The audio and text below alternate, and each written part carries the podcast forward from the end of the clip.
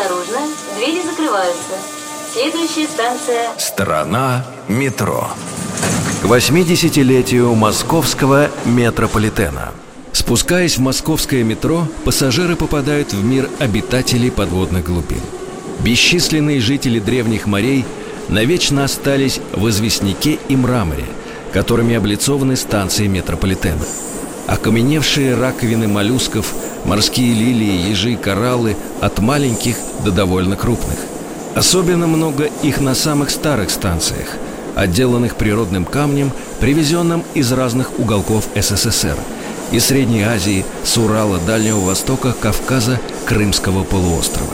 А настоящим музеем окаменелостей называют станцию Арбатская, Филевской линии. Страна метро. Что скрывается под землей? Полная версия по субботам с 6 вечера, а также в любое время на сайте Радио Маяк и в подкастах iTunes.